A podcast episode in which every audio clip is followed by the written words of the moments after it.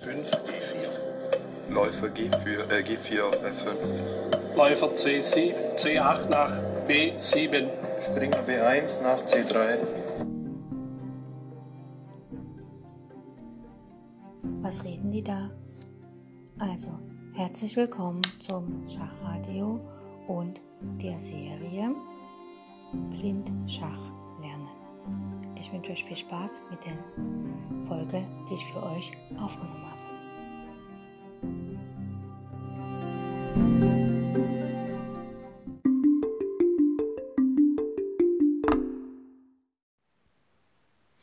Hallo liebe Schachfreunde, hallo liebe Blindschachspieler, hallo liebe Zuhörer, schön, dass ihr wieder eingeschaltet habt. Und ich freue mich total, dass ich euch die nächste Übung im Blindschach mitgeben kann. Wir hatten das schon mal, dass wir so Routen geplant haben, äh Quatsch, dass wir überlegt haben, wie kann man einen sicheren Zug machen und beim Schach ist es ja so, dass zum Beispiel der König nie auf dem Feld gehen kann, was der gegnerische, äh, was gegnerische Figuren sozusagen bedrohen. Und das heißt also, der König ist da auch ein bisschen eingeschränkt. Er kann zwar in jede Richtung ein Feld gehen und am Anfang der Partie kann er sogar noch eine Rochade machen, wenn er sich selbst noch nie bewegt hat und der Turm auch noch nicht. Und wenn alle Felder, die dazwischen, also die er beschreiten will und wo er auch stehen bleibt, nicht im Schach sind und auch da, wo er steht. Und ja, dann kann er Rochade machen, auch wenn die Felder dazwischen frei sind. Das heißt, er kann sogar mal zwei Schritte gehen zwischendurch, aber an sich kann er in jede Richtung einen Schritt gehen, aber nur auf Felder, die eben nicht bedroht sind. Und ähm, ja, legen wir gleich los. Und zwar folgendes: Wir stellen uns vor, der Turm steht auf C4. Das ist quasi die dritte, äh, das ist die C-Linie, die dritte Linie von links. Und 4 ist die vierte Reihe, also ein weißes Feld.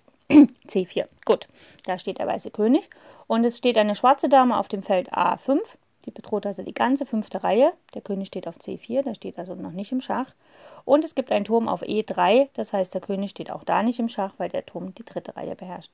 Und jetzt ist die Frage, wo kann der König hingehen? Vielleicht ist er ja sogar Patt. Ja. Und da gucken wir mal. Die Dame, da sie auf A5 steht, bestreicht sie die ganze Reihe, die ganze fünfte Reihe und auch das Feld B4. Also da kann er nicht hingehen. Der König kann also nicht auf B4 gehen und er kann aber auch nicht auf B5. Ja, er kann nicht auf B5, C5 und C, äh, D5 gehen. Das geht alles nicht, weil da ja die Dame ist.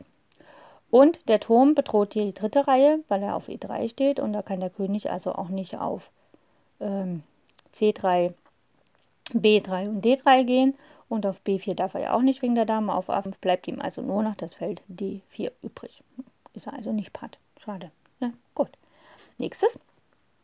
Wir räumen das Brett in, äh, in unserem Kopf wieder leer oder vielleicht auch auf dem, auf dem Brett wieder leer, wer es auf dem Brett macht. Aber eigentlich finde ich diese Übung zu schade, um da wirklich ein Brett zu benutzen. Okay, wir stellen den Turm auf G6. Das ist wieder ein weißes Feld. Ja, das ist praktisch ein Springerzug aus der Ecke H8 heraus und das ist natürlich ein weißes Feld, weil H8 ist ja ein schwarzes Feld. Gut, da steht der König auf der sechsten Reihe. Die Dame steht auf F8, die bedroht also die ganze F-Linie und natürlich auch das Feld G7 und die ganze achte Reihe, aber auf die achte Reihe würde unser König sowieso nicht kommen. Und es gibt noch einen Turm auf H2 und da muss man halt überlegen, wo kann er jetzt hin. Also die H-Linie ist blockiert durch den Turm, die F-Linie ist durch die Dame blockiert. Der König kann die Dame auf F8 nicht schlagen, weil er steht auf G6, nicht auf G7. Er kann aber nicht nach G7 gehen, weil das die Dame bedroht, also bleibt ihm nur noch das Feld G5. Ist er auch wieder nicht patt. Gut, nächste Aufgabe. Wir lassen unseren König auf dem Feld G6 stehen und wir lassen auch unsere Dame auf dem Feld F8 stehen und stellen jetzt den Turm auf das Feld A5. Und dann ist die Frage, wo kann er hin? Also wir wissen, dass er auf die F-Linie nicht kann von G6, also das Feld F7, F6 und F5 ist tabu. Wir wissen auch, dass wenn die Dame auf F8 steht, das Feld G7 und H6 ist tabu, weil ja auch da die Dame hin kann, auf dieser ganz kurzen Diagonale.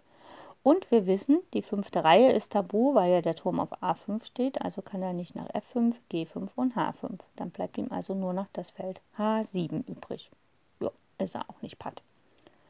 Gut, noch eine Aufgabe, dann ist Schluss für heute. Ich will es nicht zu lange machen. Es ist ja, ja der erste Tag in der Woche. Gut, ein König, der weiße König steht auf dem Feld E7. E7, äh, ja, E7 ist ein schwarzes Feld.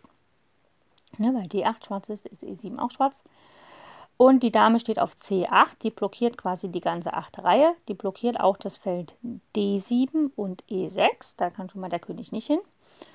Und natürlich die C-Linie, aber der König kann eh nicht von der E-Linie auf die C-Linie. Da ist ja noch die D-Linie dazwischen und da darf ja nur einen Schritt. Ne? So. Gut, und dann gibt es noch einen, einen Springer auf dem Feld E4. Ne? E4. D4, E4 ist ein weißes Feld. Und dieser Springer bedroht das Feld D6 und bedroht auch das Feld F6. Und wir wissen aus der Eröffnung heraus, wenn Schwarz mit Springer F6, dann ist immer unser Bauer auf E4 bedroht. Ne? Deswegen, also wenn Springer auf E4, dann kontrolliert er das Feld F6 und D6. So, unser armer König steht auf dem Feld E7. Das heißt also, er kann nicht wegen der Dame auf die achte Reihe, er kann nicht wegen der Dame auf das Feld D7, also auf diese weißen Felder da, auf D7 und D6 und äh, E6. Und er kann wegen dem Springer nicht auf die schwarzen Felder auf der sechsten Reihe, das ist das Feld D6 und F6, wegen dem Springer auf E4. Das heißt, ihm bleibt nur noch das Feld F7. Gut, das waren die Aufgaben für heute und ihr könnt das ja gerne nochmal so ein bisschen rumüben üben und so, einfach mal, äh, ja, so, aber wir werden auch hier weiterhin Sachen üben und üben und üben. Das war sozusagen, haben wir geübt, wie kann der König sicher sich fortbewegen oder ist er gerade sogar im Patt, aber wir hatten keine Pattstellung. Okay, dann wünsche ich euch ganz viel Freude und vielen, vielen Dank fürs Zuhören. Falls ihr auf Encore zuhört, könnt ihr mir gerne einen Applaus geben. Das sind diese klatschenden Hände. Und falls ihr auf anderen Sachen, anderen Medien zuhört, findet ihr bestimmt auch eine Möglichkeit, mir kundzutun, dass das gut ist, was ich hier mache und dass euch das gefällt und ihr mehr davon haben wollt. Auf Facebook könnt ihr mir gerne einen Kommentar hinterlassen und mir Vorschläge geben. Tipps und Feedback sind immer willkommen. Und ja, ansonsten wünsche ich euch eine gute Zeit und ganz viel Erfolg bei euren nächsten Schachpartien, die kommen. Wir hören uns demnächst mal wieder. Tschüss.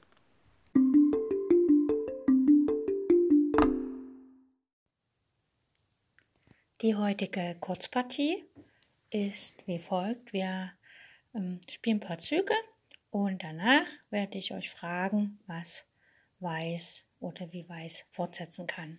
Mhm. Also legen wir los. Wir haben die Grundstellung.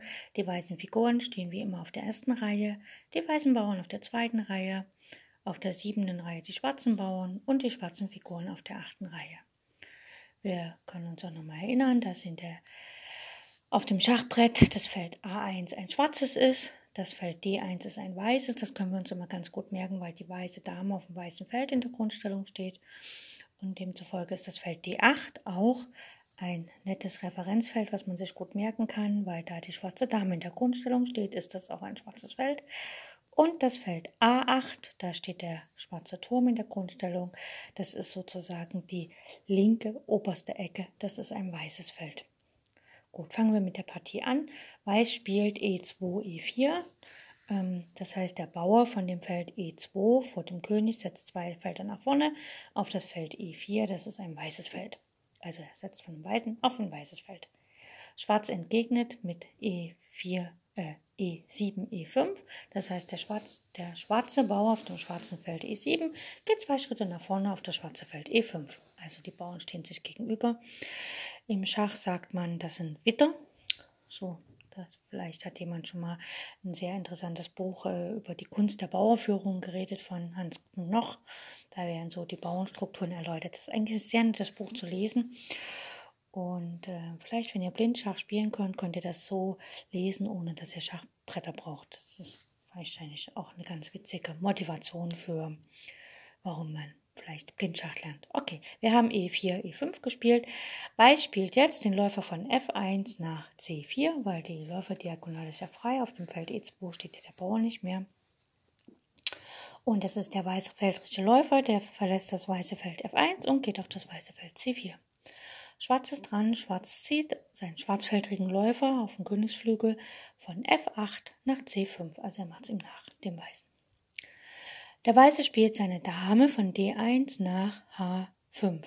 Ne, die lange Diagonale lang, schön auf den weißen Feldern bis nach D5. Greift sozusagen den Bauern auf F7 an und auch den Bauern auf E5, den schwarzen und den weißen auf F7.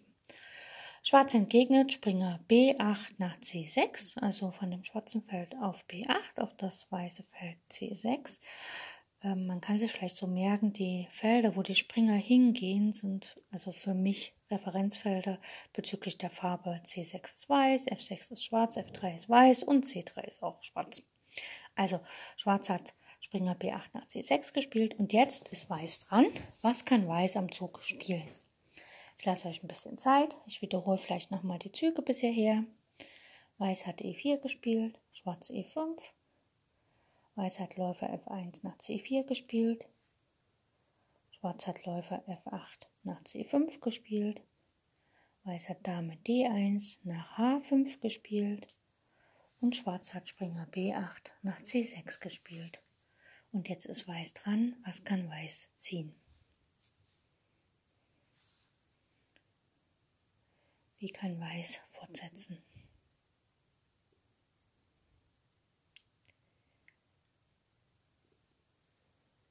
Okay, dann komme ich zu der Lösung. Weiß könnte theoretisch den Bauern auf E5 mit der Dame schlagen, macht aber keinen Sinn, dann springt der Springer von C6 zurück. Weiß könnte mit den Läufer auf F7 den Bauern schlagen und Schach bieten. Der König kann nicht zurückschlagen, weil die Dame den Bauern auf F7, also den Läufer auf F7 dann deckt. Könnte aber mit dem König einfach nach F8 oder E7 ausweichen. Oder Weiß kann mit der Dame von H5 nach F7 gehen, den Bauern schlagen und dem König Schach bieten. Der König kann nicht ausweichen.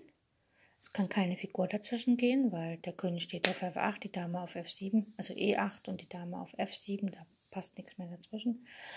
Und der König kann aber die Dame auf F7 nicht schlagen, weil der Läufer von C4 äh, die Dame auf F7 deckt. Und vielleicht könnt ihr euch erinnern, wenn ihr mal als Kind Schach gelernt habt, dann habt ihr vielleicht diese paar Züge als Schäferzug oder Nahenmatt gelernt in der Schule. Okay, das war die Kurzpartie für heute und wenn euch das jetzt zu so schnell war, dann einfach nochmal anhören und nochmal anhören und nochmal anhören und nochmal anhören. Wiederholung tut gut, auch im Blindschach. Ich wünsche euch maximale Erfolge bei euren nächsten Partien und wir hören uns demnächst wieder für die nächste Übung. Tschüss.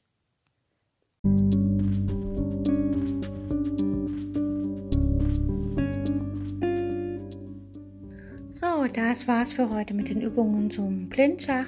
Ich hoffe, es hat euch Spaß gemacht und ich wünsche euch eine fantastische Zeit bis zu unserer nächsten Übungsperiode.